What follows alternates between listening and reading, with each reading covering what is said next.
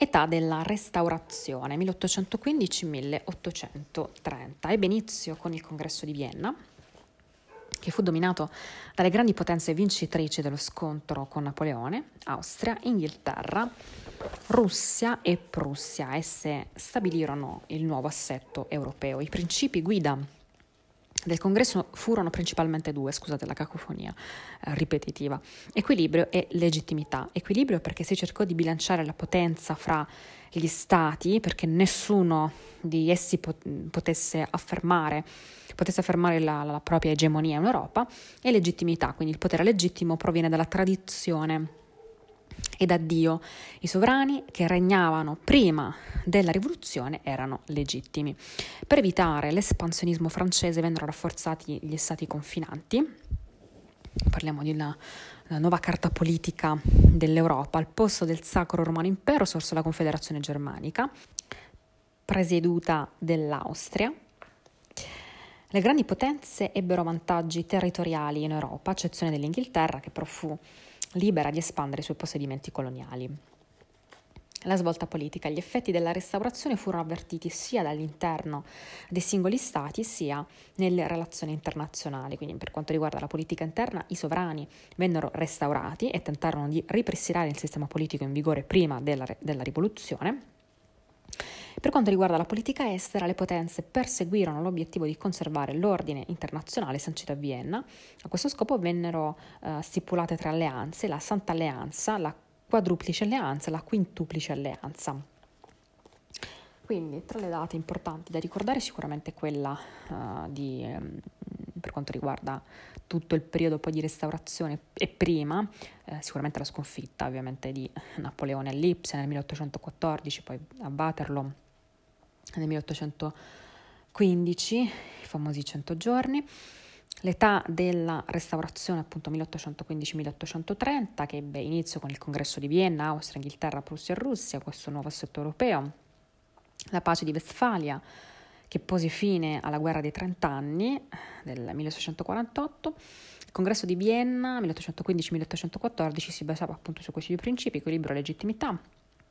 La Francia perse eh, le conquiste fatte dalla rivoluzione napoleonica e il Sacro Romano Impero, beh, soppresso da Napoleone, non, non venne poi eh, ricostruito. Al suo posto appunto sorse la Confederazione Germanica sotto la, la presidenza dell'Austria.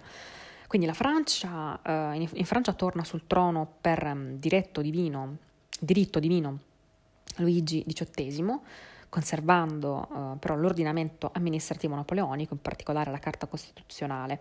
In Italia, uh, divisa ovviamente, regnava Granduca, il Granduca di Toscana, Ferdinando III d'Asburgo, Lorena, la Duchessa di Parma, Maria Luisa d'Austria, il Re di Sardegna Vittorio Emanuele, Francesco IV, Duca di Modena, Ferdinando I del Regno di Napoli. Nel congresso si decise per il principio di intervento, quindi ogni Stato si impegnava a ripristinare ogni insurrezione eh, rivoluzionaria.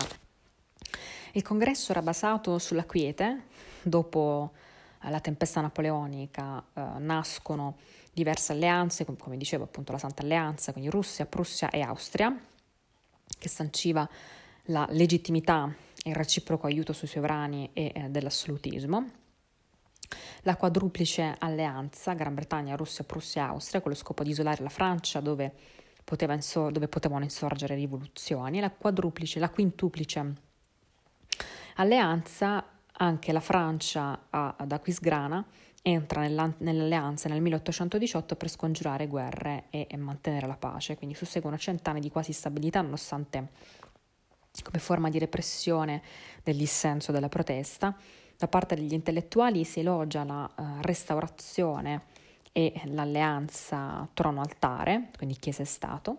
Tra questi in particolare Edmund Burke e uh, De Maistre, che furono i difensori della tradizione, esponente in particolare De Maistre, dell'ultramontanismo, ossia della suprema autorità del papato, quindi della Chiesa, come guida morale della società la restaurazione fu appoggiata dalla riflessione appunto di Edmund Burke. Riprendiamo, secondo Burke la rivoluzione francese pretendeva di creare dal nulla un nuovo Stato, per questo era degenerata, e invece appunto la tradizione, il deposito della saggezza eh, del popolo, quindi da un lato abbiamo Burka, in cui la saggezza è legata al popolo, Joseph, eh, Joseph ehm, de Maistre, appunto le radici di tutti i mali invece sono uh, presenti, sono, mm, sono appunto dati dalla riforma protestante che ha sostituito l'obbedienza con la libertà.